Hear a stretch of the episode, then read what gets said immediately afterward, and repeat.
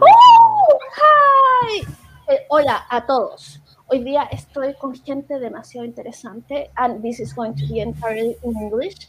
But Daniel Cardoso is, eh, es un académico del poliamor. Uh, he's an academic scholar, and he's in Manchester. And oh, I have to read this down because uh, this is amazing. Daniel Cardoso, he's a Marie Curie Research Fellow working at the Manchester Metropolitan University. So thank you for being here, Daniel. Gracias. Gracias por tenerme. What a sexy Spanish accent. Eh, Daniel is Portuguese. so here is so. Uh, uh, he, oh my God. So. They. thank you. Thank you. Thank you. Mm. Uh, I, don't, yeah. Okay. They uh, is going to go to Taiwan very soon to study neurosciences. Very soon. Sooner than expected. You, would, you wanted to, but we are going to miss you. Sorry. Sorry. And, uh, well, she's an, oh, sorry, they is an engineer. Yes. I got it finally well at the end. So, yes. And uh, the, to- the, the topic now is polyamory. Uh, tell me, Daniel, what it is, please. Uh, that is a very, very good question. Um, uh, I I just spent the entire afternoon today actually um, doing the final revisions on a paper that I'm working on with a few other colleagues of mine that focuses exactly on that question. You know, what is polyamory and how do people usually define polyamory? Because you you have two approaches to, to that question. You can go through the academic or the health or the activist route and try to see how specialist people define polyamory, or you can try to understand how everyday people, what are usually called laypersons, define polyamory. And, and it's really interesting because if you ask the specialists and if you ask lay people for their definitions, they're often quite different. Um, but there are a few things that I would say are uh, similar in their definitions, and it has to do with the possibility of simultaneous uh, intimate connections at the same time. And here I'm saying intimate rather than sexual, not because um, not because sex is excluded, but because intimacy can be sexual, but it can also not be sexual, and sometimes sexuality can be not intimate. So it's more focused on the intimacy aspect, regardless of whether there is sex or not. Um, simultaneously, of course, and with the informed consent of everyone involved. And so I would say that a a minimalist definition would be this uh, possibility and the the positive valuing of having uh, simultaneous multiple intimate connections with the informed consent of everyone involved in the situation. And that's why it's usually considered to be a form of consensual non-monogamy. Uh, but of course this is kind of problematic you know as an academic everything is problematic. This is kind of problematic in the sense that for instance this can be very inclusive of uh, asexual people but it can be very excludent for aromantic people because sometimes there's such a big emphasis on romantic love that aromantic people might feel excluded from this definition of polyamory. And it can also be seen as a sex negative definition because it's like oh no sex that dirty thing we don't want anything to do with it. Oh. And um, ironically one of the people that claims to have invented the word polyamory jennifer wesp she invented the word specifically and these were her words because she was tired of talking about sex and she didn't want to talk about sex anymore. She wanted to talk about emotions and feelings and intimacy and so on and so forth. So there's this set of tensions around sexuality and what are usually called I don't know if you know the term respectability politics where you have Yeah. like people oh no sex it's nothing to do with us. We're very respectable gay people etc etc that that assimilationist kind of perspective where you just want to be normal. Um, um, and and you have all sorts of different groups that sort of interact or, or intersect with with polyamory and with consensual non-monogamities like asexuality and aromanticism that you need to be careful to not exclude or not make invisible when you're creating definitions basically So it's difficult. Eh, well yes Mm. Yeah, but it's very so. Tell me. Uh, one thing, I'm glad you brought that up uh, about uh, aromantic and asexual people because yesterday we had another program with a Chilean scholar. And I remember I asked her that um, I was glad that uh, that she was um, stating that polyamorous relationships would be great for people that have a lot of sexual desire. But i asked her that um what i saw is that a lot of asexual people turn into polyamory because they felt they didn't feel the pressure to perform as they did in monogamic relationships.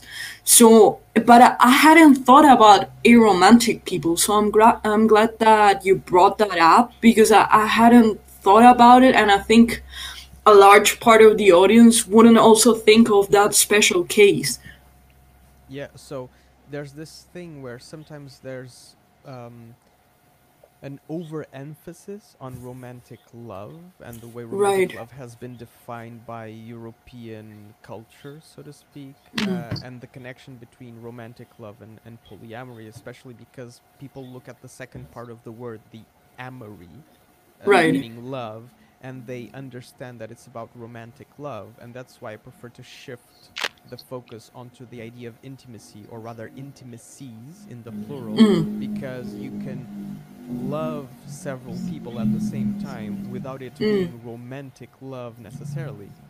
right it's not agape turning back to Exactly. greek again Exactly, exactly. um, and even like turning back to, to, to Greece, it's really interesting because the way ancient Greeks separated different types of love cannot Mm. actually be mapped onto the way Western or Westernized societies map out love. Because, for Mm. instance, Eros and Agape were separate, and Mm. nowadays we joined them together in this uh, normative ideal of romantic love. The normative ideal of romantic love joins up Eros, which is sexual desire, with Agape, which, is this companionship love. And I think that polyamory, uh, by allow polyamory and other forms of consensual non-monogamies, allow us to open up our repertoire, so to speak, uh, of different ways of connecting with people. at the very least, it helps you to take one step out and get some per- perspective. And if it's the only thing you're going to get from polyamory, it's plenty. You know, sometimes Yeah. perspective is everything. Yeah. But uh, you were talking about res- uh, respect. Uh, no, no, no. Uh, about this. Uh, oh, I lost the word. Respectability politics? Yes, that uh, where, where you, uh, which is uh, a lot of washing, bleaching, bleaching the, the, the whole thing. And I want to connect it with one of the questions I have for you, which is connected, of course. What is mononormative culture? Well, I think um, I think I would like to embody the spirit of uh, Brigitte Vasallo agora. Ah, yeah? Yeah. Um, I, I think it's it's one of the best people to, to hear about talking about mononormative culture and mononormativity, um, and this idea of, of the monogamous frame of mind that Brigitte Vasallo talks about, in the sense that it's a culture of uh, scarcity and it's a culture that treats feelings, emotions, and interpersonal relationships as a um, as an economical relationship, a scarcity relationship that needs to be managed, controlled, that needs to be so my gain is your loss and vice versa. It's what is usually called called in game theory a zero sum game because Yeah. if you win I lose, if I win you lose, etc. etc. And mononormative culture um, in, in, in its very simplest form is basically this idea that the heterosexual monogamous family is the best or even the only kind of family that you can have and that you should aspire to have and the only one that's healthy and the only one that's functional and the only one that is acceptable to have. Well, and there is the the money thing. You know, in your heterosexual uh, marriage, you get to have a house, common savings. Uh, you know, uh, that, those kind of things that really, really matter because it meant it means that uh, the heterosexual family it can have prosperity, and the rest is well, you have to be poor, but Mm. you, Yeah. yeah. Uh, one thing that I've noticed, at least in Confucian cultures, uh, I lived in Japan for a while, and I'm also very familiar with uh, Chinese culture as well. Is that usually they don't have a problem again uh, with homosexuality, but they have a problem with not having children. It's like a relationship is not real until they have kids. So you run into this problem as well with polyamory because the only care about the relation that produces children. They don't care about all the other satellite people that are surrounding you. Yeah, yeah, and and I think that comes from a very long um, history of families being a way for the state to replicate itself, because the state needs citizens, and families serve to replicate the state via their the biological reproductive work. Um, and if you go through a feminist, uh, materialist feminism lens, then you see how gender inequality is at least partially rooted in reproductive labor and the way um, that the se- so-called sexual division of labor is based also on this idea of reproduction. So um, it's really interesting. There's a very interesting author called Lee Edelman, and he talks about um, the child, not not particular children. He talks about the abstract concept of the child and how the child is invested with the future, and he talks about the child in this perspective, this sort of Freudian perspective of eros and thanatos. And what he says is that a queer politics needs to be a politics of thanatos, not eros, because it is a politics that has to refuse the future and to refuse an overinvestment in this idea of the future because whenever you invest in the future you're already trying to dictate what that future is going to be. So you're hmm. already being normative in a way. It doesn't mean that we need to stop having children or whatever that that's not because that would also be a, a politics of futurity no. In the hmm. future you have to stop having children. That's also thinking about the future. The idea is to think of a, a queer politics as something that has to focus on the ethical necessities of the now how do we respond ethically politically with the now with the here and now um, fa- fascinating. Uh, really, I'm going to pass to the next question, uh, which is like, it is polyamory a queer identity? Uh, there's a there's a book chapter um, um, called "What's So Queer About Polyamory Now." That's from 2006, if I'm not mistaken. I think I'm not quoting the, the name wrong.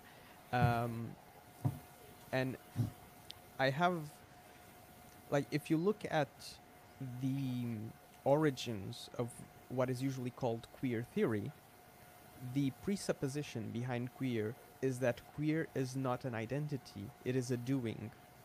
And so i'm i'm going to sort of in a way refuse so, refuse to answer that question by saying that no identity is queer in and of itself in that deeper political um, critical sense because there are no practices, no bodily practices, no intimate practices, practices, no sexual practices that are inherently liberatory. So liberation or emancipation or resistance to power comes from how you interact with power and with power relationships. So I would say that polyamory itself does not make anyone queer or not queer because you can be polyamorous and you can still have lots of machismo in the way you do your relationships. Oh yeah. You can be mm-hmm. polyamorous and you can be homophobic. You can be polyamorous, you can be transphobic and racist and sexist and so on and so forth. But you can also be pansexual and transphobic, pansexual and homo. Y- you know? So th- there's a lot of nuance when we talk about queer, what is queer, and, and is this queer, is that not queer? My question is how do you relate to existing structures of power? How do you relate to your own gender identity? How do you relate to the um, assumptions on how on, on what family means, on what sexuality means, on what intimacy means, on what relating means. And so for me, there are no queer identities in that sense of queer understood as a political practice. There are only queer practices. And those practices need to be rooted in a in an explicit political project that aims at deconstruction, that aims at subverting existing power relationships and normative systems. it is said that uh, in in respectability politics, I I have to differentiate myself. I am polyamorous, but mm, it's about love, not like so. So, she, they, they is dusty. Uh, but I'm different. I'm pure. I love. And so the respectability thing is about bowing to power, bowing and Mm. uh, doing my share of discrimination. Hmm. Uh, uh, uh, and that's really problematic.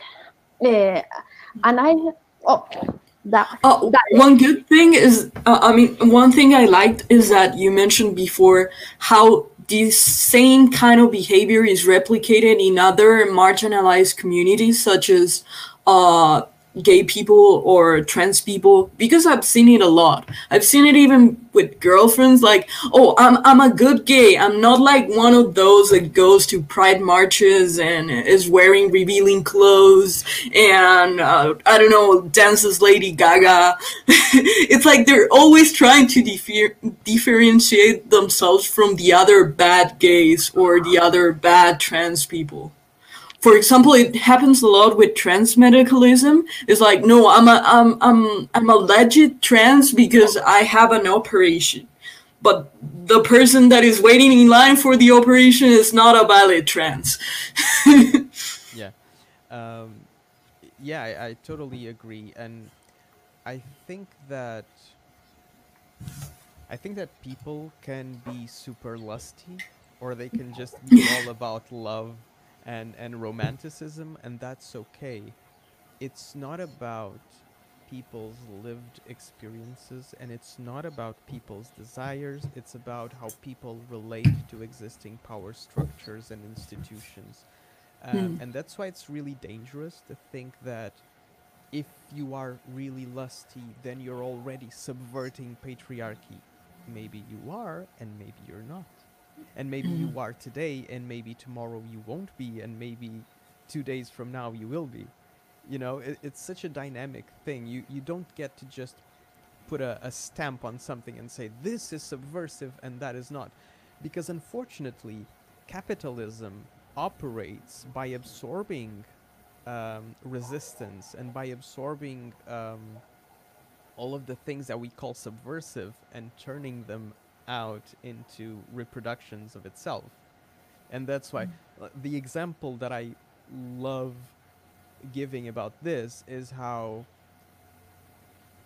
one of the people that fought against capitalism the most, and I'm talking about Che Guevara, then you have like children and poor people pushing out T-shirts of Che Guevara to Hmm. produce profit for big companies. You know, th- this is Oh, yeah. capitalism. This Mm. is capital in a nutshell. This is capitalism. So, and you already see the commodification of polyamory in a lot of different places. You see, for instance, in, in the United States, where people that have a lot more money, they just like buy entire buildings and create these gated polyamorous communities that are like the epitome of white middle upper class privilege. And are you gonna tell me that that's subversive? No. Mm. No. Yeah, there's even this stereotype of Silicon class entrepreneurs living this polyamory life. Like it's only a Silicon Valley upper middle class rich people thing. Yeah, exactly. And and you you even see the the same kind of dynamics going into other relationship configuration styles like relationship anarchy. And over the past few years, you've seen a lot of opinion pieces published by um, AFAB people and, and other uh, Oh. queer trans people about how um, relationship anarchy is just being used for people to not have any sort of emotional responsibility about their Oh. relationships. Mm. And instead of engaging in this politics of care, th- they actually engage in a politics of carelessness, where they Mm. say, you know, oh, my, my autonomy, my feelings are one thing, and your autonomy and your feelings are one thing. So if you're hurt, Mm. I have nothing to do with that. It's your emotions, it's your feelings. I don't. I, I, I'm not going to take any sort of responsibility for how you feel because that would impinge on my own autonomy and so on. That's not anarchism, you know, but it's already being sub. A- Anti-subverted. It's already being assimilated into this neoliberal uh, posture of the individual. I think we need to step, and I, I think this is one of the greatest challenges that that polyamory is facing, is to step away or to step back from this hyper individualistic approach that is all about the individual and the autonomy of the individual, and we have to stop think, start thinking about communities, communities of care, and uh, interpersonal um, emotional responsibility. Mm. Yeah, I can say that there is nothing so good that you can make bad if you try. So polyamory is definitely one of those things. Mm. Eh, yes. Eh, so, eh, so Uh, sorry, one small thing that I saw the same phenomenon happen to um, radical honesty, which it's it sounds great as an idea, but I've only seen it with people using it as an excuse just to be mean, just to be like not not even honest. It's like saying stuff that it's not necessary to say just to hurt another another people's feelings, and then saying, "Oh, you're just too sensitive." oh, Yeah. Yeah. and, and and I think that maybe I'm anticipating one of of Beatriz uh, Beatriz's question, which is about parrhesia and what what parrhesia is, and I think this is that moment where the the Greek notion of parrhesia, uh, sorry for my probably horrible Greek accent, is um, is super important because this notion, this Greek notion, is about uh, speaking in English. It's usually translated as speaking truth to power. So it it means that the person talking, and this doesn't happen, for instance, in radical honesty.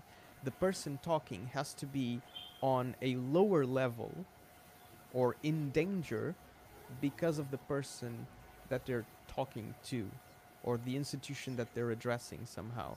And so it brings into question or it brings into the field this idea of vulnerability. And usually when you see radical honesty being used in the in the way you described, mm-hmm. the person that is being radically honest is not being vulnerable. Right. Or or is just excusing themselves for not exercising any any empathy. It's just a cover up. It's not just it's not that they're trying to be honest it's that they're not trying to be emphatic. Yeah. B- because empathy mm. requires vulnerability you know? The, the absolutely. yeah the meaning of empathy is to suffer with.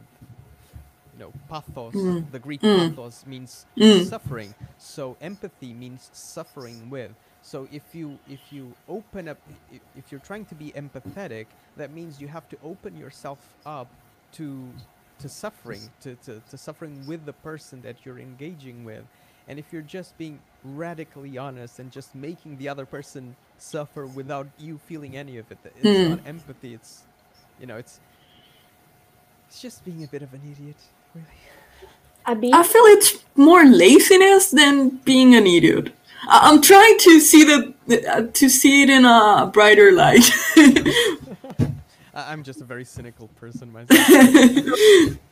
uh, no, but I, I think that there is a our culture actively cultivates emotional irresponsibility. And especially if you are socialized as a man so i'm not saying if you're a man but if you're socialized as a man then your your emotional um, background is sort of mutilated in a way um, and I think that it's um, I'm actually sort of paraphrasing Bell Hooks, the the um, black feminist author, and she talks about masculinity and she talks about patriarchy, and she says something that it really spoke to me. She said that the first victim of patriarchy are actually small boys, because small boys are emotionally mutilated almost from birth. You know you can't cry. A, a- boy doesn't cry. A boy doesn't show emotion etc and then obviously if you've been emotionally mutilated since you were a small child when you grow up you're not suddenly gonna get uh, the emotional competence to be empathetic to relate to other people and so on so there's this thing where our culture actively promotes lack of empathy and this idea of autonomy becomes sort of enmeshed with with um, selfishness, sort of, and and it's not evil in the sense that I'm trying to hurt you. It's more like like you said, it's a form of laziness in the sense that my main concern is myself, and so you and everyone else comes second, and I have to work Right. on myself first. I do have another question, and I'm going to do it on writing. Eh, so, shall i read it or or as you wish, I can not read. eh, I I think you will be less bad for the Greek people around the world. Will be destroyed for the way I'm going to say the word. So please read it. is it parrhesia a tenet of polyamory ethics I'm not sure it is. I'm pretty sure it should be. um, yeah, I, I think that if, if we were to put this in simpler or less uh, less academic terms, the, the question could be: Is vulnerability important for interpersonal relationships? And my question is yes. But it's not just polyamory ethics. I think it's any sort of interpersonal relationship. Um, and I think that monogamous relationships, friendships, um, parenting relationships, etc., etc., they all stand to learn from the questions and from the challenges that polyamory and other forms of consensual non-monogamy bring to the table. And so it's not about uh, polyamory being better or worse than monogamy or whatever. It's just that questioning mononormativity opens up a series of sorry opens up a series of questions, and those questions need to be taken seriously, and they can be used by anyone in any context because they are about human relationships, regardless of the type of relationship that we're talking about. If that makes sense. Yes, but when you are, I'm not saying better, but when you are polyamory and take a step back and and start questioning, you got a lot of new things to be frank about. Like, Mm-hmm.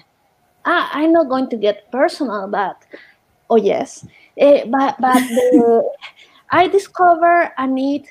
I, I thought about myself like i I'm a cool, laid back person. No, I'm not. I need to control because I cannot really bear to be vulnerable. I have to relearn to be uh, to uh, my vulnerability to be, you know, more or less comfortable, and I relearned it basically uh, crying like three days in a row. Mhm. Uh, with uh, it's kind of you discover these things not uh, in joy but in pain as well. So when you are uh, monogamous and you do not know other things, you are monogamous by default. Mhm. You ha- get a lot, get uh, uh, other things to be frank about. Mhm. So it is, uh, I think, in that case, the parrhesia, the frankness, the uh, talking about Hmm. what is happening with me, with you, with so, it, it's important. Okay, go so. One comment about what you mentioned is that uh, you said that a lot of things hurt uh, regarding your expectations of polyamory, but at least my interpretation in um, making a link to what we talked yesterday with the other expert is that what hurts is that you were brought up with monogamy as your ideal. So what hurts is that all those internalized fantasies or projections or dreams that you have uh, don't fit the reality uh, that you get if you are in a polyamorous relationship. Uh, what hurts actually is that um, all those expectations break down. It's the crash with reality. Is it's not polyamory itself. Mhm. Yeah, I agree, and I think that the, the experience that Zoe is, is describing is actually not specific to polyamorous people or to non-monogamous people in general, because monogamous people, I would say, are the first to suffer with the expectations and those narratives that Mm. mononormative culture creates. Um, it's it's interesting, j- just to sort of go back and make a detour and then come back to the main point. It's interesting because we keep focusing on consensual non-monogamy and look how consensual our non-monogamy is and look how consensual we are. But I have a more interesting question. What about consensual monogamy? Hmm. because consensual monogamy is also super important and that's the the main issue that i have with mononormativity is that most monogamy that exists is not consensual Good not point. because not because people are being forced or obligated you know at gunpoint or whatever but if you do not make an informed decision, then by definition, your decision is not consensual or not self consensual. And if people think, if people really believe that monogamy is the only way, then by mm. definition, that monogamy cannot be consensual because they don't ascribe the same level of reality or of possibility to the other options. So, um, this feeds back into what Zoe was, was saying, and that I very much agree with this idea that our expectations, our fantasies, our internal narratives about what makes us worthy of love, what makes us worthy of attention, what makes us worthy of affection, are tied up with monogamy. And I think that monogamous people are actually the first ones to suffer from this. We just make it maybe more evident. But there's also, I would say, um, pitfalls or traps in this idea of polyamory. And um, like Zoe, I'm I'm also very, I tend to be a very sexual person.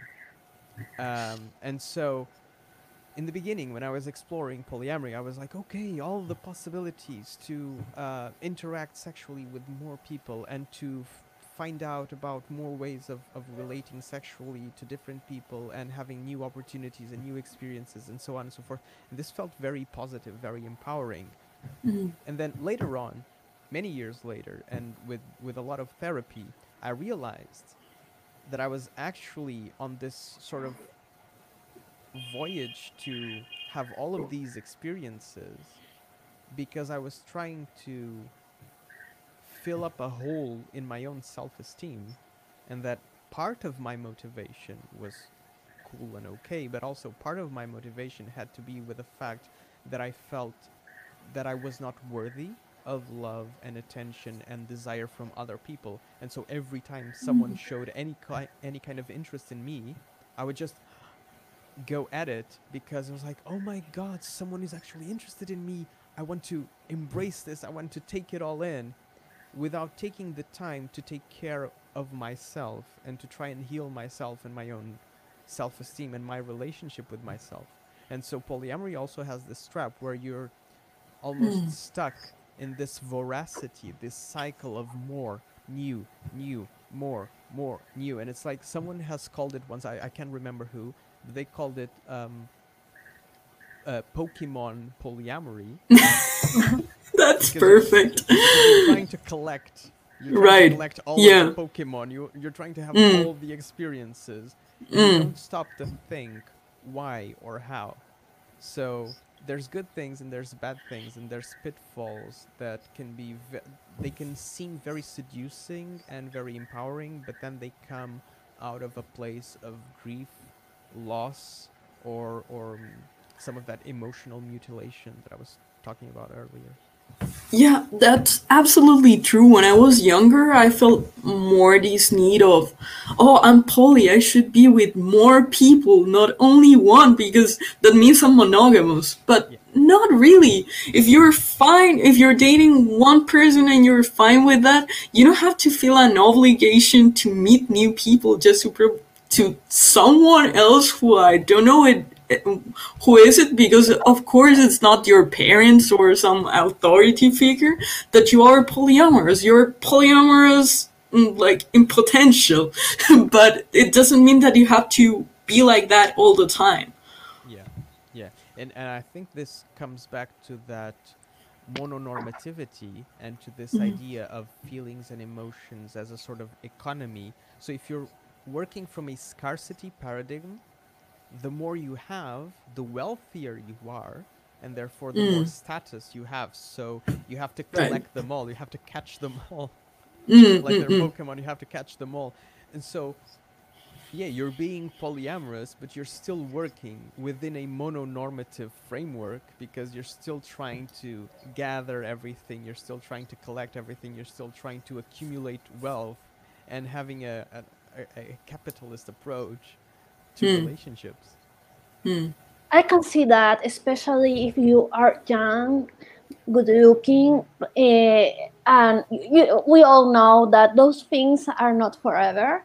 You are you Mm. maybe you get Tinder and and you put hot bee babe, and uh, you have like uh, a million matches and uh, two hundred thousand dick pics in your inbox. Uh, uh, and uh, well that's i'm not suggesting anybody that does that but uh, who gets to do that? And it, it is a privilege set. Uh, we are not talking about people with disabilities. Like they are which is is a thing uh, and i'm very uh, i'm going to to sidewise but uh, i want to to mention to you so I can get your thoughts on it. Um, uh, I, uh, I, I work uh, in the in the disabilities with people with disabilities. The thing is about their leadership and me being, you know, backup, not talking. But since I'm here, I'm going to talk about it.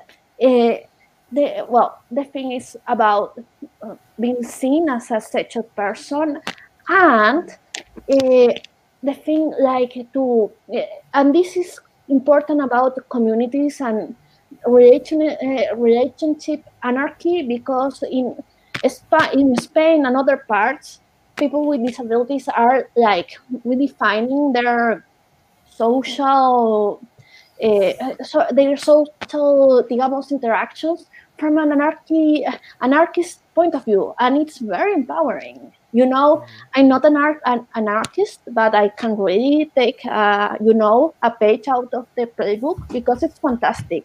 And it will be fantastic if, if from polyamory uh, point of view we can you know get that sense of community uh, not for the hot bee babe which uh, but for the people who don't get to you know break tinder up. What do you think daniel? Uh, yeah, I agree, and it's it's about disability. It's about a a politics of desirability. So who is considered desirable, who is considered sexual, and it's not just about um, disability. Although disability is a big part of it. It's about disability. It's about fat phobia. Um, It's about, for instance, um, racial discrimination Ageism. ageism as well exactly so all of these things uh, interact and connect into again a very um, economicist view on who can get the most tinder matches who can get the most dates who can get the most who is desirable the most and that's also like zoe was saying it's a form of privilege it's a very present form of privilege because it assumes that you have the the looks you know the looks. It assumes you have the money to go on dates it assumes you have the time to go on dates it assumes you have the energy both physical and mental because some in some disabilities are not physical but they exist mentally you know um, with, with, in terms of mental health.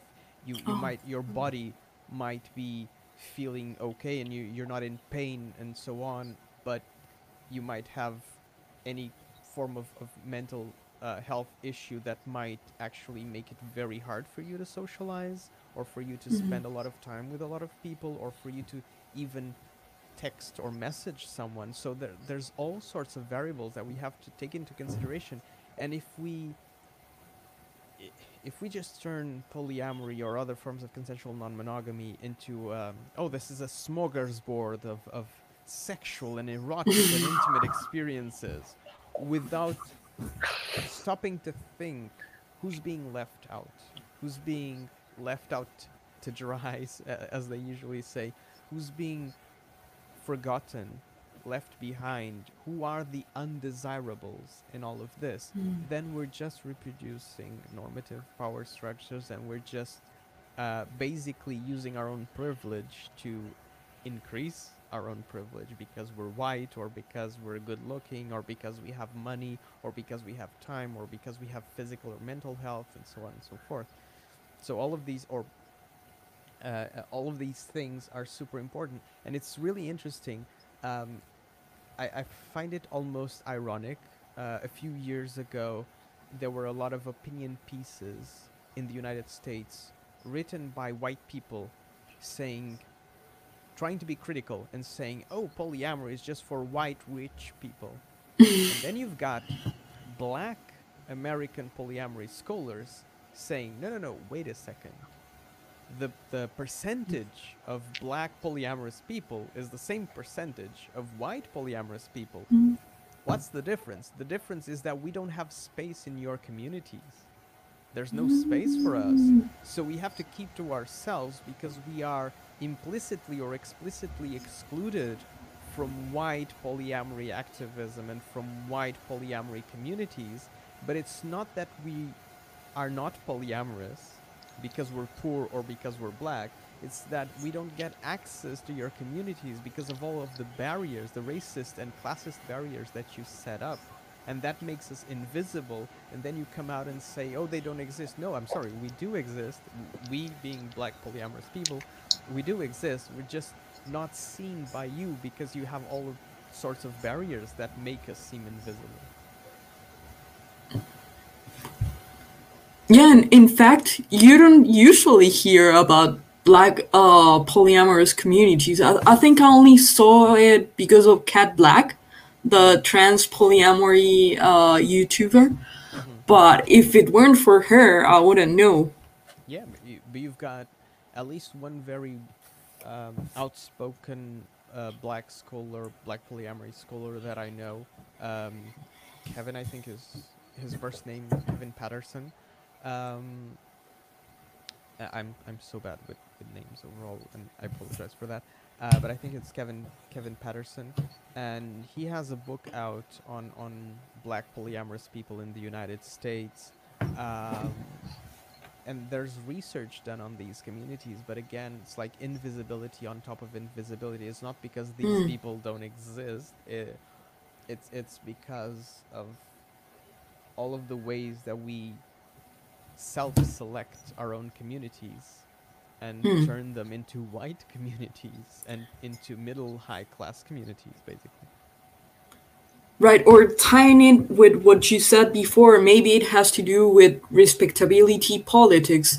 These people who are already privileged can take the risk of marginalizing themselves a little bit by being polyamory. But if you're poor, for example, and if you're black and you get discriminated on more, you maybe have to hide it so you don't have even more backlash from society and you don't end up even more marginalized. Yeah, yeah, yeah, uh, and I, I think that sort of echoes part of my experience, um, in the sense that, um, well, right now I'm going through a lot of changes in my life, and like Zoe, I I'm also using they them pronouns and so on, and I'm questioning my gender and so on.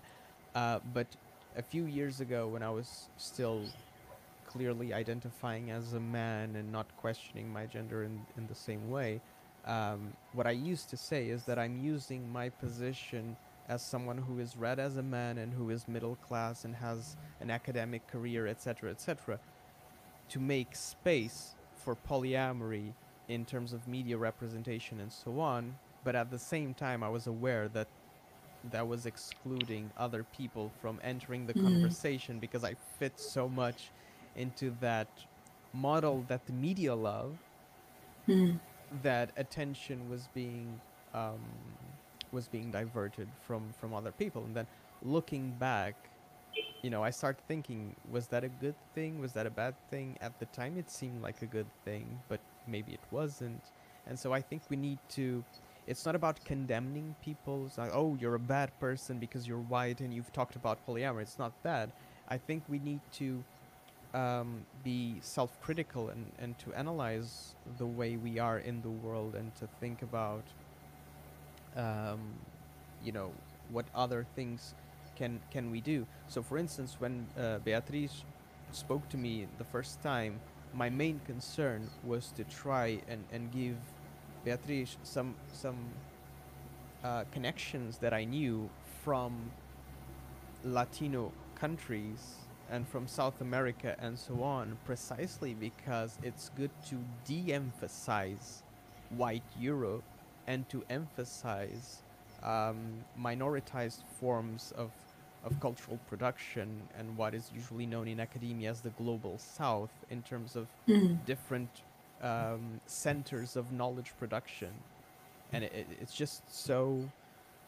Um, it's just so annoying for me to see, for instance, English and, and American scholars sometimes thinking that they've invented the wheel when actually we're talking about things that were written like a decade ago by people in South America, by people in several Asian or, or African countries, or even in Europe, but people who don't speak and don't write in English.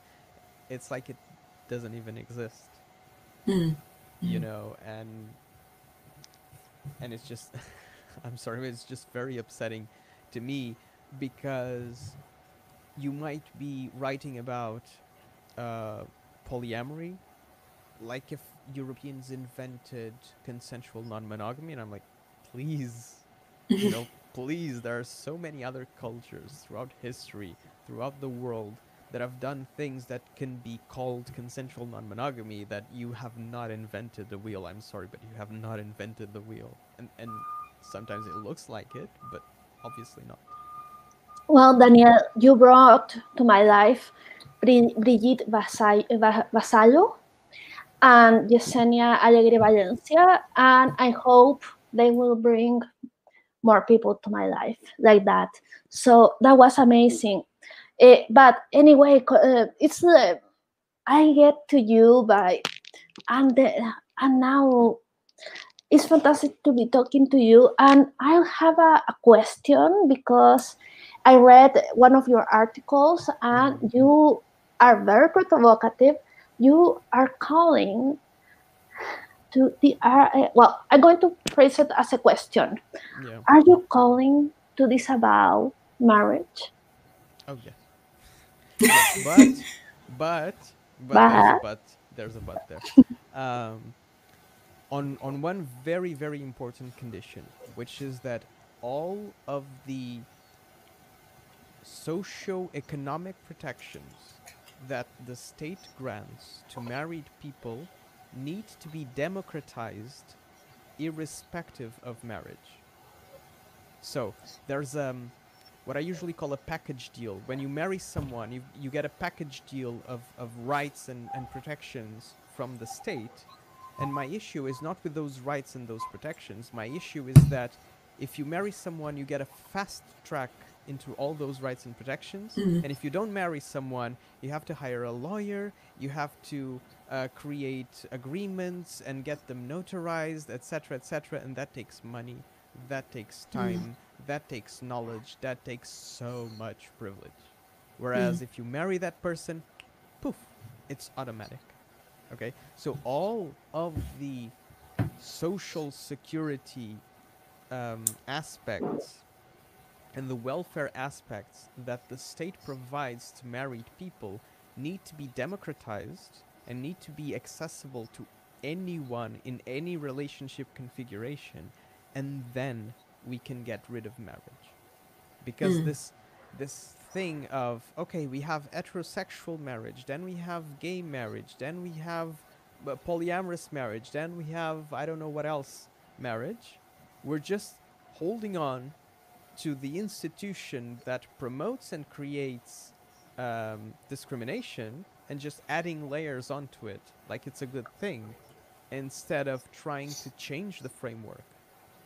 Um, and I think that one of one of the things that Brigitte brings to the table in such a very clear way, it's this idea that if we keep working within the same framework, within the same paradigm, we are going to keep reproducing normative structures power imbalances and so on and so we are going to keep harming people.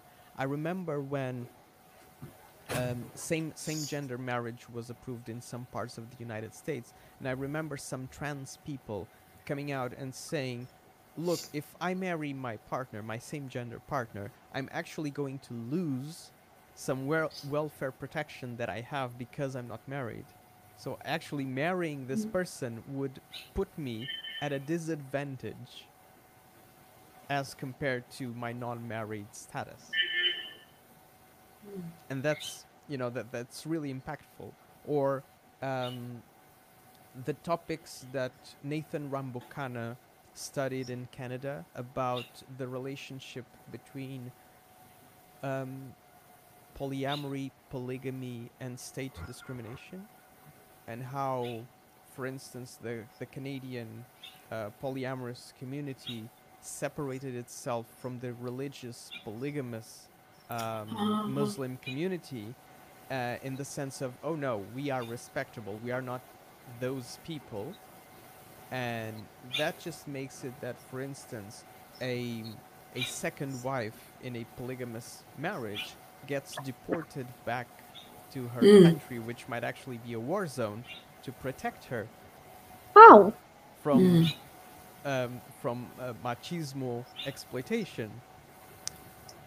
I don't yeah. know about you, but I don't think get, getting deported back into a war zone is a mm, good way of protecting people. Mm-hmm. You know, it, it, it, doesn't fit my definition of protection. This is all because marriage exists as a fast track for these things. So they need to be Mm. dismantled and reorganized and made accessible to other ways. Sorry, Zoe. Oh, I, I was actually going to ask you something about that because I've moved countries a lot of times, and uh, I've always thought, what if I want to marry somebody in a country with that doesn't have equal marriage, or what if we're married, for example, in in a country that has equal marriage, and then we I have to move or she has to move, uh, and they don't recognize the marriage. Do they just deport people? How does it work? Or if I had a polyamorous marriage as well, there's no laws for us, and we would have to dissolve the marriage because not all countries recognize recognize the same kind of relationships. Well, in the best case scenario, what would happen is that the marriage simply would not be recognized. Oh, okay. in in the worst case scenario you would be but this is highly unlikely because you didn't celebrate the marriage in that country Mm. um, in, in the worst case scenario you would actually be uh, arrested for polygamy Oh. in portugal uh, if i'm not mistaken that carries a maximum sentence of four or five years in prison something like that Ow. Yeah, Ow. I'm surprised they arrest you for polygamy. It's it's not done because it's very difficult to actually commit the crime of polygamy because for you to commit the crime of polygamy you have to be married for instance in another country and then Right. go into Portugal and try to Mm. marry again Mm, mm, mm. but because everything is you know informatized nowadays everything Ah, is digitized mm. nowadays so it's very difficult for that to happen because you wouldn't Mm. be able to do it but if you try to do it and you somehow accomplish it technically Mm. you are incurring in the crime of polygamy Mm. and you might go to jail um, but yeah like um, what ha- what usually happens is that that's so if you're marrying someone of the same gender as yourself and you go into a country that doesn't recognize those marriages, it's like the Mm. marriage doesn't exist. So Yeah, because ah, actually- sorry. Yeah, yeah, go on. I, I remember in what people in Japan did was they would adopt the other person so they could give a visa, for example, to their partner. Yeah, that's what I was gonna say because all of the protections that marriage automatically affords, they don't exist because the Mm. marriage, to the law of that country, the marriage simply does not exist. It's Mm. not real, so the Mm. protections that come with it simply disappear. Mm. Eh, to adopt another uh, adult, it's like Yeah, but it happens a lot. I mean, I- some, some I provinces uh, give you a, like a municipal certificate of marriage, but still, if your partner is, I don't know, Filipino and you're Japanese and you don't want him to leave the country, your only option is to adopt him. yeah I, I, I don't criticize i think I, if i would be in that situation i would do it or i would be the adopted or, or the adoptee or whatever but it is kind of uh. Shocking. yeah Well, this is um. Th- there's a an interesting term um, that I usually that I don't find people using it often, which is the the kyriarchy. So not just patriarchy, but kyriarchy. This idea that all oppression systems are connected, and so we began this conversation talking about polyamory and um, disavowing marriage, and now we're talking about disavowing the nation state because that problem comes from the existence of citizenship as a model of um, no, it's ki- kiria, not not queer, not queerarchy. It's kyriarchy. K, um, K, I R Y. Um, because um, what was I saying? Yeah, because all of these issues come from the fact that we still rely on the figure of the citizen and of national citizenship as a way of getting our rights. You know, and if you Mhm. think about, for instance, the humanitarian crisis of migrant people in Greece right now, or people Mhm. trying to come into Europe um, through the Mediterranean Sea and just being left to drown, in the Mediterranean Sea. Why Mm. does that happen? Because the states that are supposed to receive them don't recognize their right to be there. Mm. Um, um, Hannah Hannah Arendt, the, the philosopher Hannah Mm. Arendt, Yes. it's. The the philosopher Hannah Arendt was actually towards the end of her work and her career, she was very critical of this idea of human rights because human rights usually don't work. Human rights are meant to work in the sense that they are there's no questioning. If you're human, you have these rights. But in practice, that's not true because people are left to die all the time in spite of being humans. You know, and you Mm. see this in the centers of power. You see this, see this in the way Europe treats refugees. Those people are people, and yet they are not recognized through the bureaucratic apparatus of the state.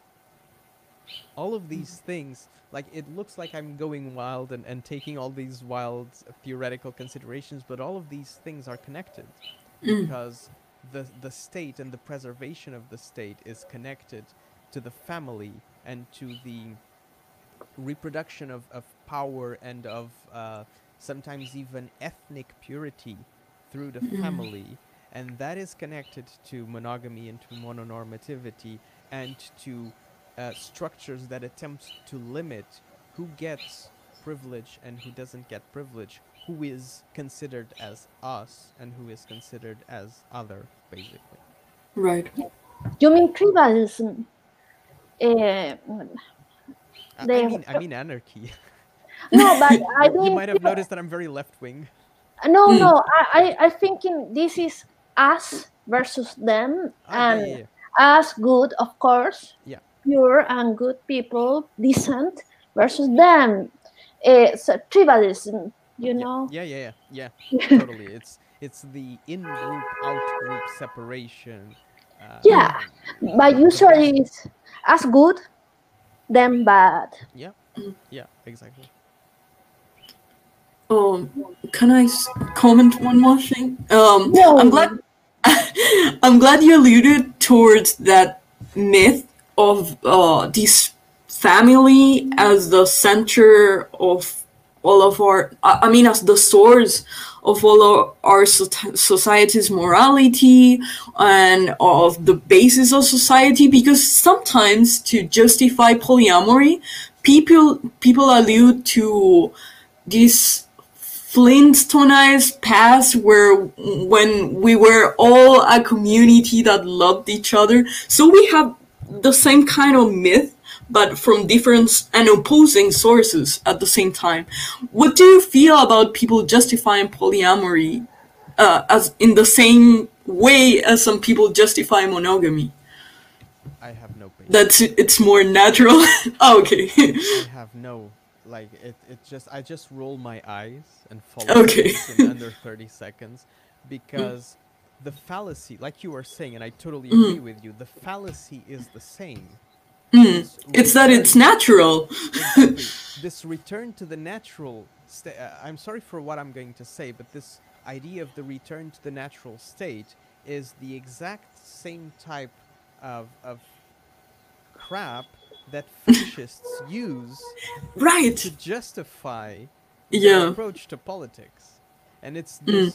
Again it's this very western idea. Oh very, no, it's not Western. I saw it in Japan. Actually, only know the ter- the term in Japanese that it's like, um, this sense of nostalgia or when everybody lived in the countryside and sung uh, folk songs. At least in Japanese, it's called Nihonjinron.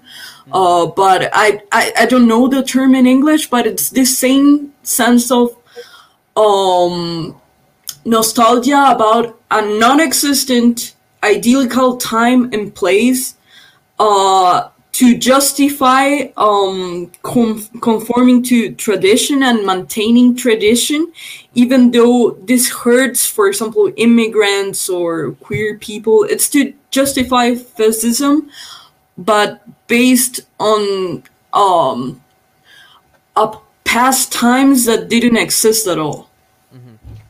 Well, I, I'm totally not an expert on Japanese culture, so I'm not um, in a, in a capacity to comment that. I'm Mm. I'm pretty sure that a lot of cultures have this notion of an idyllic past or, or an- Yeah. an idyllic state of purity.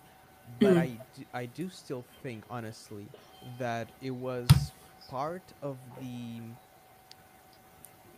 part of the um, cultural imposition coming from the, European Enlightenment in the 18th Oh. century that then ended up exported and forced upon um, a lot of, of other because you have other cultures that only created those types of narrative. I'm not sure if Japan fits or doesn't fit that description. No, I think it doesn't because they had sakoku, which is this attitude towards closing the country whenever yeah, yeah. other people came in there, and that was before the Europeans uh, were in That is touch with the Japanese. Yeah, that is that is true. But you see in a lot of other countries and a lot of other cultures that they only created this um, idealistic narrative about the past as a way to fight back against European colonialism, and you see this very uh, clearly in India, for instance. So the anti-colonialist, anti-British fight drove the the Indians to create this n- idea of an Indian state that Mm. pre-existed um, the the European invaders uh, and and settlers that isn't actually historically correct. Mm. You know, so b- but I think that the danger lies in thinking that truth is in the past or that there is a state of purity that needs to be accomplished somehow. I think it's it's a very dangerous political project. And again, uh, going back to what I was saying about Lee Edelman, that is one of those types of politics of futurity because you're creating a future project. You know, even if Mm. your project is returning to the past, it's still a project for the future. And what what is it doing? It's not solving the ethical issues of the now. It's just pushing everything into tomorrow, in a way. And you see this. It, it looks like I'm gonna make a huge leap, but I'm not. You see this with environmental politics Mm. we have to reduce carbon emissions by 2000 and so on. We have to do this by 2000 it's always tomorrow. It's Mm. always next week. And the issues that can be solved now and the things that we can do now we don't do because the goal is for tomorrow. The goal is for next year. The goal is for the next decade. This is very dangerous. And any type of um, naturalist fallacy any time of any type of return to the origins or more pure more true etc in my opinion inscribes in itself the seeds of a fascist kind of approach to politics and i think it's very dangerous I totally agree. I, I totally agree. I always thought that there is this image that the nature is here, like go to nature. Nature is good for you. Na- uh, if it's Mm. natural, it's good. But nature is does not exist for humans. Nature exists for themselves. And by the way, COVID is very natural. Spiders as well. And uh, yes, so yeah Eh, it's the idea of a an, a- a garden of Eden, yeah but Mm. left out. But the idea is to left out other people or say other people how to have to live. I saying that I think we should recycle uh, and do other things so tomorrow is not hell. yeah yeah Mm. and while we're focused on uh, obviously i'm not against recycling but while we're focused on recycling our, our garbage we're forgetting that 70% of human waste is produced by companies. Oh yeah, and so even if we all perfectly recycle all of our trash it's still just a 30% reduction in the production of human waste. Yeah, eh, eh, of course, we should do all the things today and not overlook anyone, especially companies. exactly. Eh, exactly. And and the same i think that so i was talking earlier about community and interpersonal relationships and interpersonal uh, accountability and responsibility and i think this all needs to have an environmentalist approach monogamy and mononormative cultures are not environmentally sustainable. What you were saying? Because your your mic was cut off. Uh, uh, sorry. Yeah, you're right, because this is the argument that people for intergenerational homes always bring always bring up and that I, I truly agree. Uh, for example, I lived a while in the States and I always thought it was so wasteful to live alone in a huge house. Uh, I wouldn't even imagine that because uh, my parents grew up in the countryside here, and of course they had intergenerational homes. And I've seen, fortunately, I've seen lots of friends my age that instead of moving away, they just moved to a bigger home if they wanted to have children but they still stayed with their parents and they tried to just ignore the stigma about living with your parents even though you already have a family with children with small children.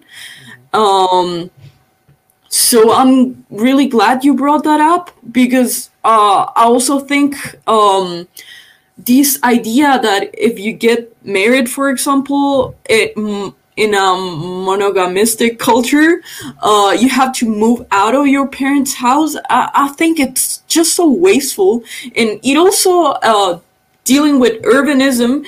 It it um ah, it makes so uh, so many problems. It brings so many problems to our cities, such as traffic jams, or more pollution, or bad distribution of the areas of living and working as well. I totally agree. And again, let's not fall into that pitfall of oh, but if I'm moving with three people, it's not as bad. It, the problem is the uh, same because mm. you're still uh, you're still operating under this idea that the aspiration is to have your own house, which is right. often independent from everything else, rather than it being interconnected in a mm. way that is more sustainable and and uh, environmentally friendly, etc., etc. Mm. So, and this is why you know, going back to the is polyamory queer, I think that an intergenerational house full of monogamous people can actually be more environmentally friendly than one house with polyamorous people who are very uh, consumerist driven and just mm. about resources and, and extracting resources and so on. So you can be very, um, you can criticize power relationships in one angle and just totally forget about everything else. So there's no good or bad. There's like monogamy is worse or whatever. What matters is, again, like you were saying, those narratives, those ideas, like Zoe was saying, those ideas, those narratives, those aims that you're going for, and I think uh, an intergenerational monogamous family can actually be more environmentally sustainable and a better basis for a community than if you have a house full of polyamorous people that are just like, I'm gonna consume everything and I'm gonna only have plastic food and I'm gonna use all the plastic that I, and, and have like three cars because there's three of us, so we're gonna have three cars. That's worse. That's worse for everyone involved. So what are the what are the variables? You know what are the variables under which we are looking at the ethics of our own actions and how how far out from ourselves do we extend the notion of community? Because if we think that our community begins and ends in our polyamorous family in our polyamorous constellation then i'm sorry but you're still stuck in the monogamous framework in the monogamous culture because it's still the family as the center the family as the nucleus. Mm. wow. Lot of food for talk uh, i'm uh, daniel. Uh, i know it's a lot later then. Do you have time to keep talking or we leave it to here yeah, I'm, still, I'm still good. Oh yeah. Yeah so because I am out of questions, but I think, but I because, but I think maybe so, or you want to uh, tell me things that I should have asked and I didn't thought of. Go. this might be a very challenging question, but since we were talking about how to organize a more sustainable way of living in community, uh, there's a stereotype about polyamorous people wanting to live in a in an anarchist commune in a farm. Do you have uh, a way of organizing our communal spaces, but in an urban spaces instead of just let's all move to the woods and start a commune? Um, well, I, I, I or or from what you've studied or seen, uh, how do people in different communities organize themselves? So I'm gonna have to preface that by saying that I have absolutely no expertise in urbanism or urban studies. So if I say something silly, uh, I hope someone can correct me afterwards. Um, but there is one community, for instance, in Portugal, which is Mhm. very about um, self-sustainability, and yes, they live in the middle of the woods, and it's all about self-sustainability and etc. But then there you have the opposite problem that people go there, and I've heard of several people saying that that community is very heteronormative and Mm. very uh, transphobic, even Mm. though they are non-monogamous and Right. about the environment and so on and so forth. So again, you can question some things and then end up replicating others. I think that the way our um, buildings are built, the way our houses are built, they have the monogamous family as a template structure. Mm. So, uh, for instance, buildings usually don't have common areas where everyone can pass by each other. So they're um, uh, they're optimized to keep people away, rather than optimized to bringing people together. If you think Mm. about your typical household, it only has one door that you can enter through, and then you have the common spaces closer to the to the outside door and the private spaces closer to the end of the house. And this is again the replication of the private sphere versus the public sphere within our house's architecture. So the private sphere of the bedroom is towards the back of the house, and the public space of the living room or the kitchen is towards the front of the Mm. house. And there's no there's no circularity. Houses are built as a straight line that you go in and out of with with most houses not having like a circular system or parts of the house that you can shut off from the rest of the house etc except when you're talking about m- much more expensive houses so i Mm. think that there are ways of um, creating and promoting urban planning that actually um, engage with this type of questioning and this type Mm. of reasoning. But ironically, you only see those principles applied in usually um, middle high class gated communities. Yeah, or actually, what you're describing sounds a lot like a college dorm. Yeah.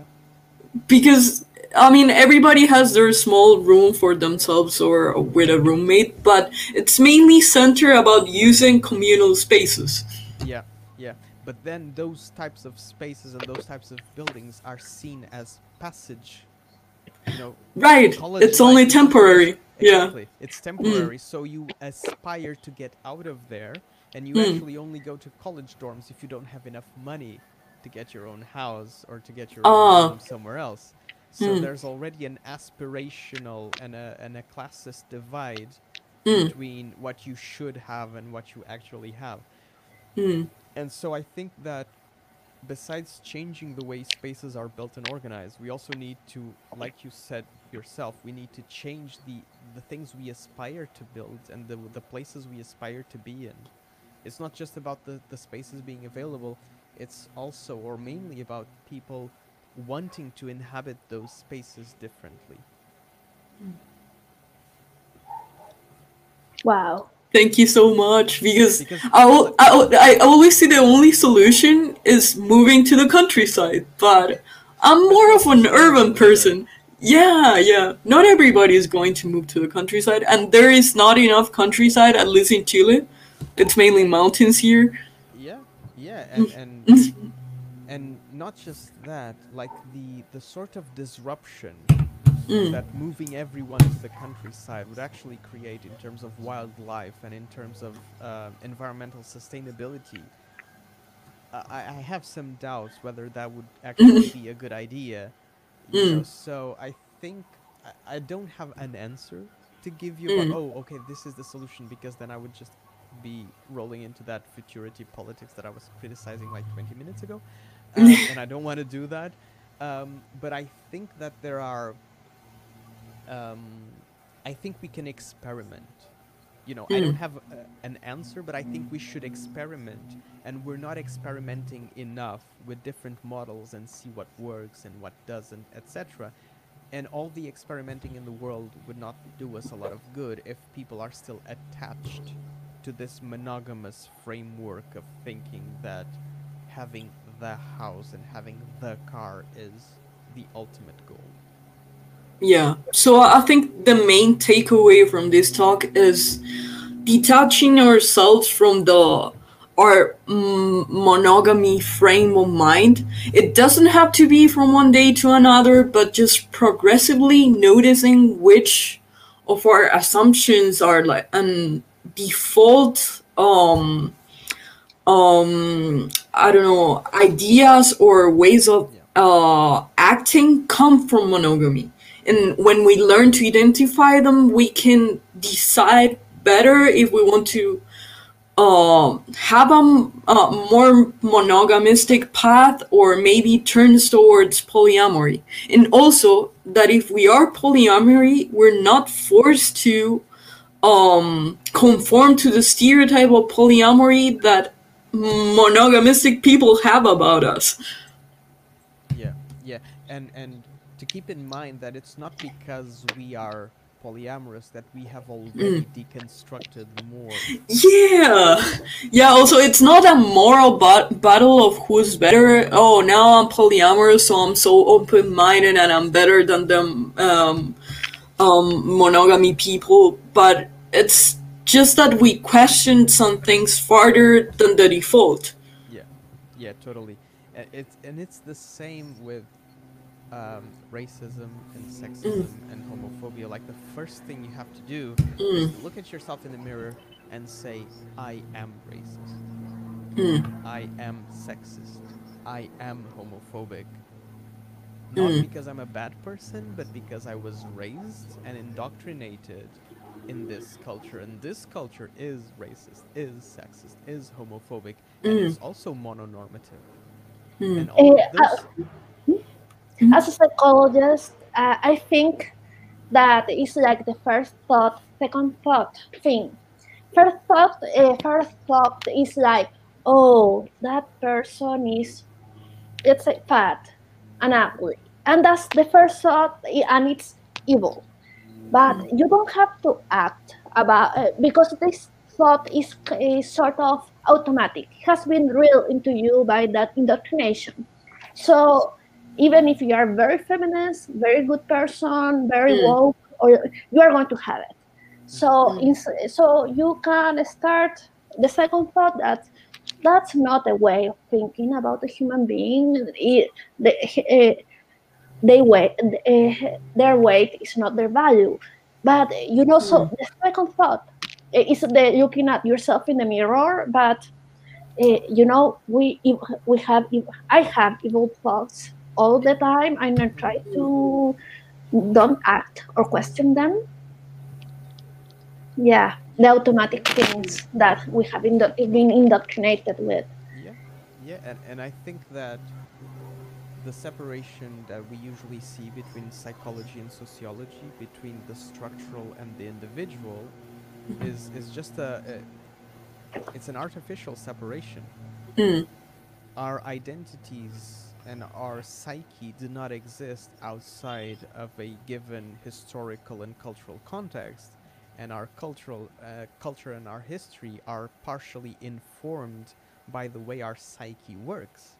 So, if if we all have those evil thoughts, uh, I would say that a third step. So the first step is having the thought. The second step is questioning the thought, and the third step is what framework brought me to this point where I have those thoughts. Number one, and I can question those thoughts. Number two, and try to understand like when I say I am racist, I'm not so much making a psychological statement about myself. I'm making a cultural, historical Oh. statement about myself. You know, I am, I'm white. I'm white, and my upbringing has um, foregrounded the whiteness in me, regardless of what I do. You know, I am going to get better treatment in a lot of places just because I'm white, regardless of what I do. I can go, but I don't want to be racist, but I'm going to be treated differently by other people Mhm. just because I'm white. There's nothing I can actively do about that because I don't control other people. So it's Mm. about, you know, having those thoughts, questioning those thoughts, and then trying to look at the structures and the history and the reason behind those thoughts and trying to do, okay, what can I do to try to actively change that in myself and in the way I am in the world? I do have a, a good. Uh, there is a, th- a thing about uh, named you probably know self oppression. You know, uh, when I think, you know, uh, I am a, a small woman.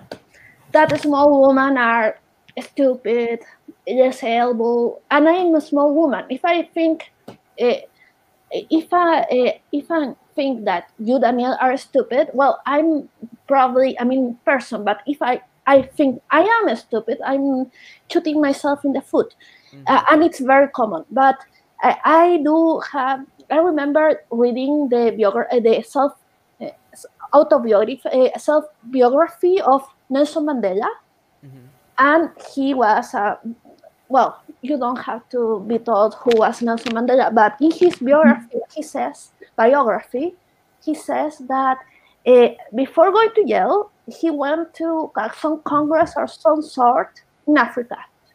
And he uh, went into a plane. And it was the and he was startled and terrified by the fact that the the pilot in the plane was black. And he was terrified like oh my god we are totally gonna crash crash and then it, that was the first thought the second thought is like what? I cannot be thinking less of black people because Mhm. i'm not only black i'm an activist. Mhm. and uh, apparently the guy went the the whole plane trip like thinking oh my god even i am racist uh, Mm. the racism got to me oh well and it's a, a terrific anecdote uh, uh, tell because if even nelson mandela can be you know confounded by racism Yeah. it can happen to anyone All of us. yeah Yeah. And, it, and it's it's super important. I think that example is, is very good, and I thank you for it because it's super important to not approach this issue through the lens of shame. Because if you if you are just ashamed of yourself, like oh my god, I'm a horrible person because I had this thought, you're just still working within a negative framework. You're not Mm. working to improve yourself. You're not working to be a Mm. more ethical person. You're just working out of shame, Hmm. you know? And no one enjoys shame like No. capitalism. Mm. Capitalism loves shame because the more shame you feel, the more compelled you feel to produce and to do things and to work and, And to buy. sacrifice yourself. Mm. Um, and and nothing loves shame more than our Christian culture and Christian background. Like Christianity is built is like seventy percent built on on shame. Yeah, and guilt. exactly, it's shame and guilt. And so if we're just going to resort to shame and guilt, we're still sort of almost attacking ourselves and having this really aggressive and non-consensual relationship with ourselves. And this is something that I've learned talking to Meg John Barker, which by the way is another big um, researcher when it comes to consensual non-monogamy. Is like one of my favorite people in the world. They are just simply amazing, and one of the things that they taught me, you know, talking to me is that this idea of, oh, I'm so ashamed of who I am and I need to be a better person, but out of shame, it's just so aggressive Mm. to Mm. ourselves. It, it doesn't really help us build a better world because it's still filled with negativity. We need Mm. to take responsibility and take accountability in a way that doesn't drive us into shame, but in a way that drives us into joy. You Mm. know, you, where you can be joyful because you overcame just a little tiny step and you questioned a little tiny thing about yourself and that is a stepping stone for you to question another thing and then another and then another and you can put some more positive things into the world and again like going back to the beginning this is i think why community is so important. Because if we are each and every one of us if we are stuck alone in our houses just doing this internal work through ourselves it's going to drive us to shame. Like 99% of the time it's going to drive us to shame. If we have a community with us alongside us it's much um, i think it can be much more rewarding and it can be a cooperative moment of teaching. Um, and this sort of reminds me of Paulo Freire, the the Brazilian um, pedagogy um, expert, and the way that oppression can actually be a very good place for you to start deconstruction deconstructing what learning means and how you can empower yourself through learning as a community rather than just as an isolated individual because again that is monogamous thinking at its best which is to isolate the individual Mm. I was, I, you have given us quite a writing list. Yeah, yeah, my reading list just expanded today. Oh yeah, Thank you. yeah. you have no idea but that's all, the joke everyone makes about me and the joke that I Oh, that's great. myself is that I but you should be proud. Yeah, I mean, we're totally enjoying this. Oh, by the way, I, I don't know if this will extend too much the time of the program, but I wanted to ask you if you had read Reza Negarestani's Power Circuits book. I, I, I know a book called Power Circuits. Yeah, uh, yeah. But it, but it's about uh, BDSM and, and polyamory. I don't know if we're. talking- Yeah, yeah, it's yeah, it's the same book. Yeah, yeah. I I have I have. Yeah, because a lot of the things you said resonated to me. Uh, I mean, from stuff I read in that book. Yeah. Mm. I, I think that, for instance, I think that the intersection between BDSM and polyamory. Mm. Um, no, we're not.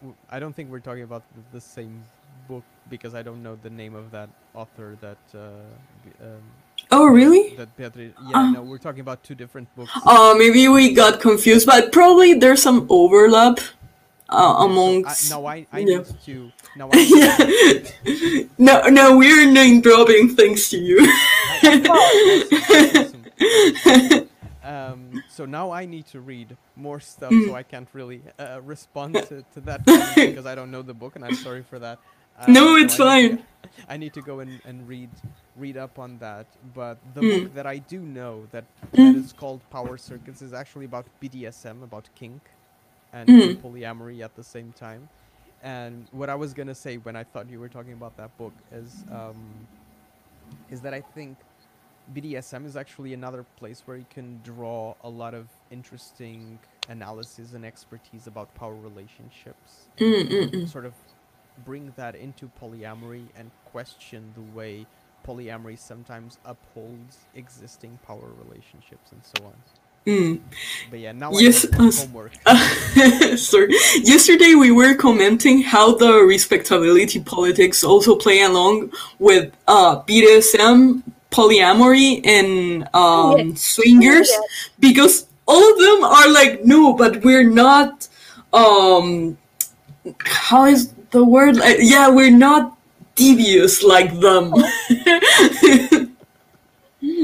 exactly. Yeah, I, I'm. I think. I think we should be devious. Yeah, yeah. It's it's always you ask them like, "Oh, you're polyamorous. Do you also practice BDSM? Are you interested?" And they're like, "I'm not a degenerate." yeah. Um, on on that point, what comes to mind is uh, Paul Preciado. Yeah. Um, ah, yeah. Mm. Paul Preciado talks about um, multitudes queer, Ah, and I think that's like an excellent example of this that we're talking about because the idea of the deviant presupposes the norm.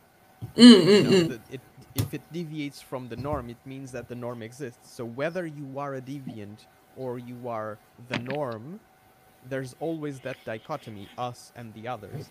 And I think that the multitudes queer de que habla Paul Preciado, um, sorry, I just swapped into Spanish. Um, It's fine. We're bilingual here. I think I'm trilingual by now. um, the queer multitudes that Paul Preciado talks about does not have a center. A multitude does not have a center, and so there's no reference point. Um, It's like um, uh, uh, Meg John Barker replaces the term relationship orientation and sexual orientation with uh, gender, sexual, and relationship diversity. Ah, And diversity, the word diversity does not have a center, does not have a focal point, because if you are a straight heterosexual man, you have your type of diversity. If you are a lesbian uh, trans woman, you have another type of diversity. Mm. If you are a kinky leather daddy, you have another type of diversity. So there's no central point from which the norm sets out, etc. And it's super, super interesting. You know, if you think about mm. um, Gayle Rubin, uh, she has a very famous text, Gayle Rubin, called Thinking Sex. And actually, Gayle Rubin is an interesting example because Gayle Rubin founded the first lesbian S&M club in the United States. Ah, Yeah. So she was an anthropologist and a kinky person, and she has this idea which is the charmed circle of sexuality. So there's this charmed circle of good sexuality, and around it is the bad sexuality. So the Mm. non-monogamous, kinky, uh, lesbian, gay, etc. So it's the bad sexuality. As long as we keep upholding this model of good sexuality and bad sexuality. It doesn't matter what we do. Oh, but we're the good sexuality. You're still just reinforcing this monogamous frame of mind of we are here and they are there. You know, we are the good, they are the bad. So, multitudes queer um, and other um, going for the Deleuze rhizomatic approaches, Oh. so mm. decentered, mm. decentered approaches to gender, sexual, and relationship diversity, I think are fundamental. And again, it all goes back into we have to change our framework. We have to change the way we think and talk about these things. Mm. thank you for. very, very No, no, no. It's it's great. I really enjoy it actually. Yeah, it has been, been fantastic. Yeah, thank you so much for your time, for all the detailed explanations, for your patience. Thank you. And if all goes well in in 2000, I think probably Yesenia might have told you this, but in 2022 we're trying to organize the non-monogamies and contemporary intimacies conference in Chile. Yeah, she told us yesterday. So if everything goes well, in a in some time we might actually be able to meet in person, COVID allow. Yeah, that'd be great. Probably I'm going to be in Taiwan, but still, um, I hope you record all the talks so I can watch them. Yeah, that would that would be Mm. super awesome. And uh, thank you so much for your time. Thank you for having me and for having the the patience to to talk to me and so on. I really appreciate it. and It's been awesome. And now I have homework to do. And then Yeah, we have lots of homework too.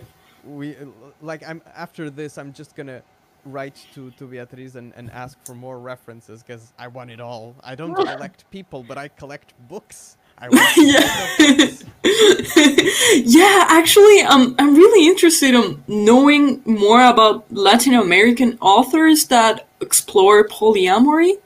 Yeah. because uh, even as Latin American people, we don't get too much access to that. It's very niche, uh, kind of Well, publications. Yeah, there's Yesenia, there's uh, Ah, Norma, right. Norma Mogrovejo.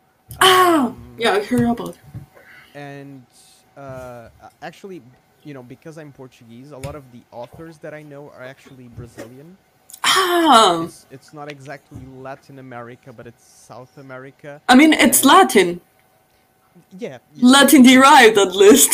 that is true. But usually, when people talk about Latin America, it's more like Hispanic colonization, Amer- right. Portuguese colonization. Mm. So in that sense, um, but there's there is so much, literally, like there is so much Hmm.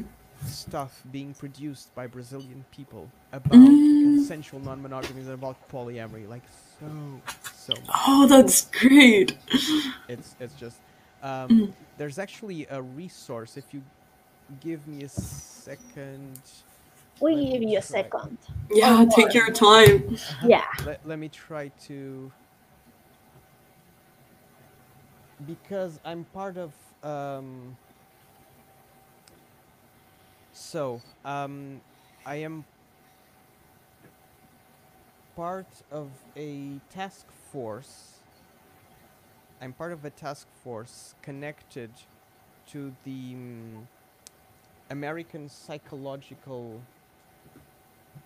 uh, American Psychological Association Mm. uh, that work that talks about and and focuses on uh, consensual non-monogamies. Okay, and one of the projects that I am directly involved is actually creating an open database of publications about consensual non-monogamies.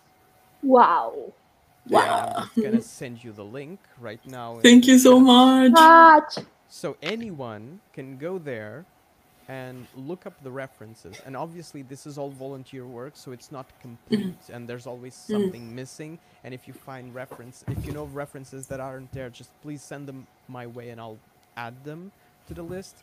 But it's basically an open database of things that have been published around consensual non-monogamies, and we have already collected more than 500 um, different items, if I'm not mistaken.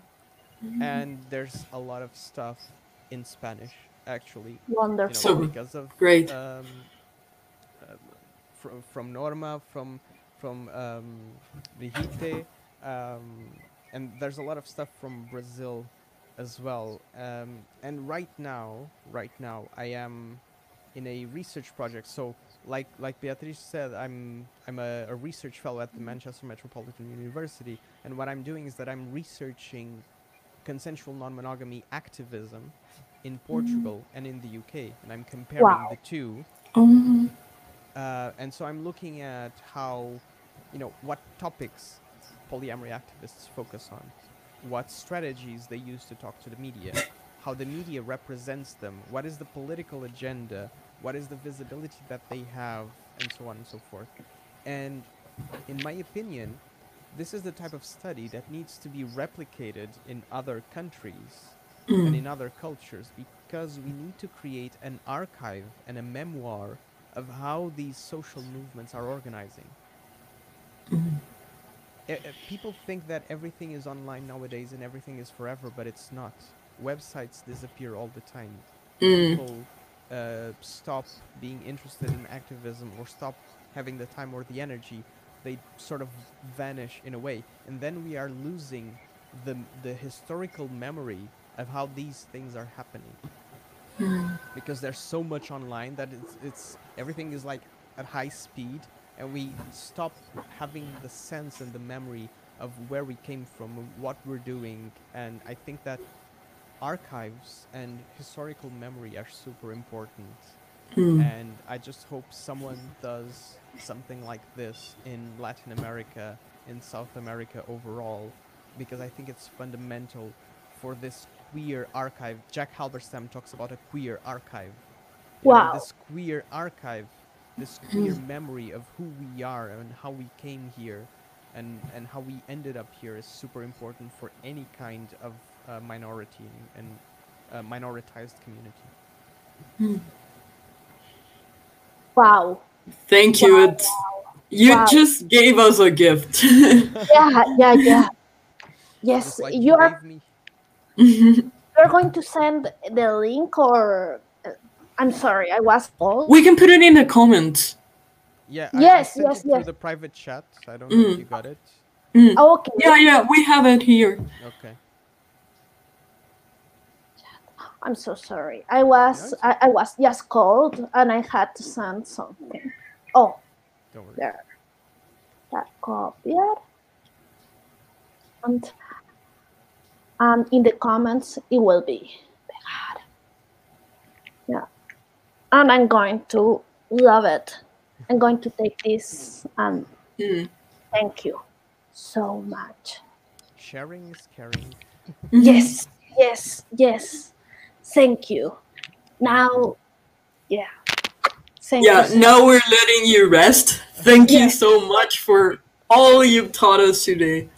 Yeah, well, Yes. thank you for, for the references you gave me as well. And mm. I really hope to, to meet you uh, someday.